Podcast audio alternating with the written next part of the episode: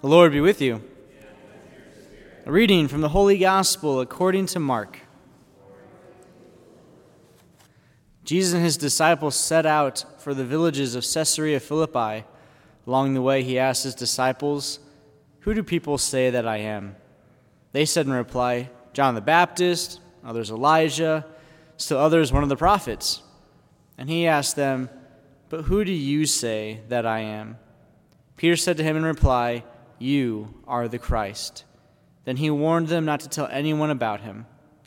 He began to teach them that the Son of Man must suffer greatly and be rejected by the elders, the chief priests, and the scribes, and be killed and rise after three days.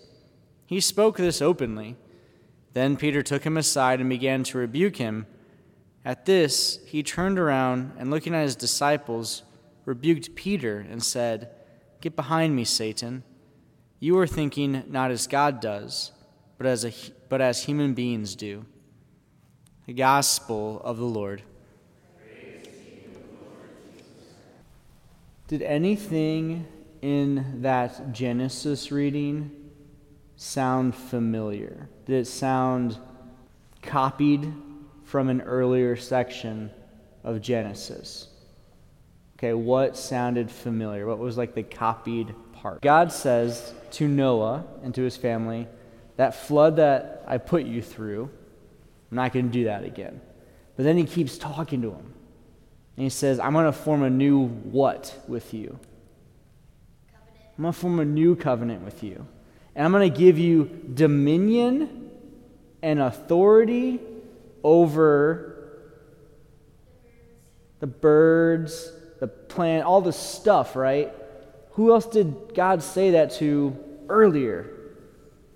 Adam and Eve. Adam and Eve, right? And so it's like we're hearing the story again. Like, why is there like another story? Because Adam and Eve's fault, failure, fall, had to be restored again with Noah and his family. But aren't there going to be more covenants after Noah? Yeah, there are. Do you know some of them? Do you know some of the, the main named people? There was Noah, and then there's, you don't have to necessarily get the right order. Abraham, yep. And there's a couple others. Moses, yep. David. Yeah, so we see that there's these covenantal relationships being formed. And it's, it's just fascinating to hear, like, God is reinstituting what he had already done with Adam and Eve. Like, it shows that God has this magnificent desire for us, that, that he's not going to allow us to actually um, impede what he wants. However, we can, we can definitely impact that negatively. Now, in this gospel, right, they're going up to this place called Caesarea Philippi, and I think we've talked about this a little bit in other uh, gospels, whether it was Matthew's or someone else's. Did anyone remember anything about Caesarea Philippi? So, Caesarea Philippi was this northern region of Galilee. And it was actually a place where lots of pagan worship was taking place. So, they believed in um, really weird, not true gods. Um, Pan was one of them, like this half man, half goat thing. Super weird. So, he goes to this place to not just like preach and teach, but he uses it as a place to solidify his divinity. So when he's going up there and he's asking them, like, all right, who do people say that I am? You're, you're with the people. You would know, like, oh, yeah, some say you're John the Baptist. Some say you're Elijah. Some say you're a prophet. He's like, that's cool. But, like, you, who's been hanging out with me, like, who do you say that I am? And Peter, what's he say? He says, you're the Christ, right? It's like Peter, he sees through all of it. He's like, no, like, you're the Christ. You're the Messiah. Good job. Don't tell anybody. Is that not confusing? Like, don't we shouldn't we tell everybody who you are? Because he had a plan for his mission. His mission needed to like happen in time. But what's really interesting in there is he goes on to explain that mission. Right? What's like what's he how does he explain the mission? What's he say? Do you remember? He has to suffer he has to suffer, die on the cross, right? He's going to be rejected by who? Yeah, elders, chief priests, all these people he's going to then die and then rise again, right? And he's, he's like very open about this. He's like, I'm not hiding this. I'm not, not keeping this from you. And what's Peter do? What's Peter do? The guy's like, You're the Christ, you're the Messiah. What's Peter say? So it's like, let's say, let's say I'm Jesus and I'm telling people like, yeah, I'm gonna die, I'm gonna do all this stuff, and you're Peter. So what would you do? Like, how would Peter like pull me aside? I'll be right back. One second. Okay, Peter. All right, all right, all right, yeah. And then I'd come back and be like, get behind me, Satan. Peter's like, whoa, dude, I'm just like having a conversation with you. But like, that's the thing, right? Like, even after Jesus does that and Peter responds, what does Jesus do with Peter at the very end? He says, Do you love do you love me? Yeah. And he's like, All right, tend and feed my sheep. So even though Peter, in all of his awesomeness and all of his crashness at times, doesn't always get it, he's still entrusted. So for us, you know, even though we may not always get it, we may not always fully understand like what God is doing, how he's doing it, why he's doing it. Sometimes that's the biggest frustration. He entrusts us.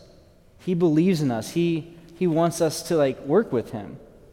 Cuz the response is like you're thinking not as God does, not but as a human does. Which makes sense. Peter's like, "No, like you're the Christ. I love you. I don't want anything to happen to you." So like don't talk about that.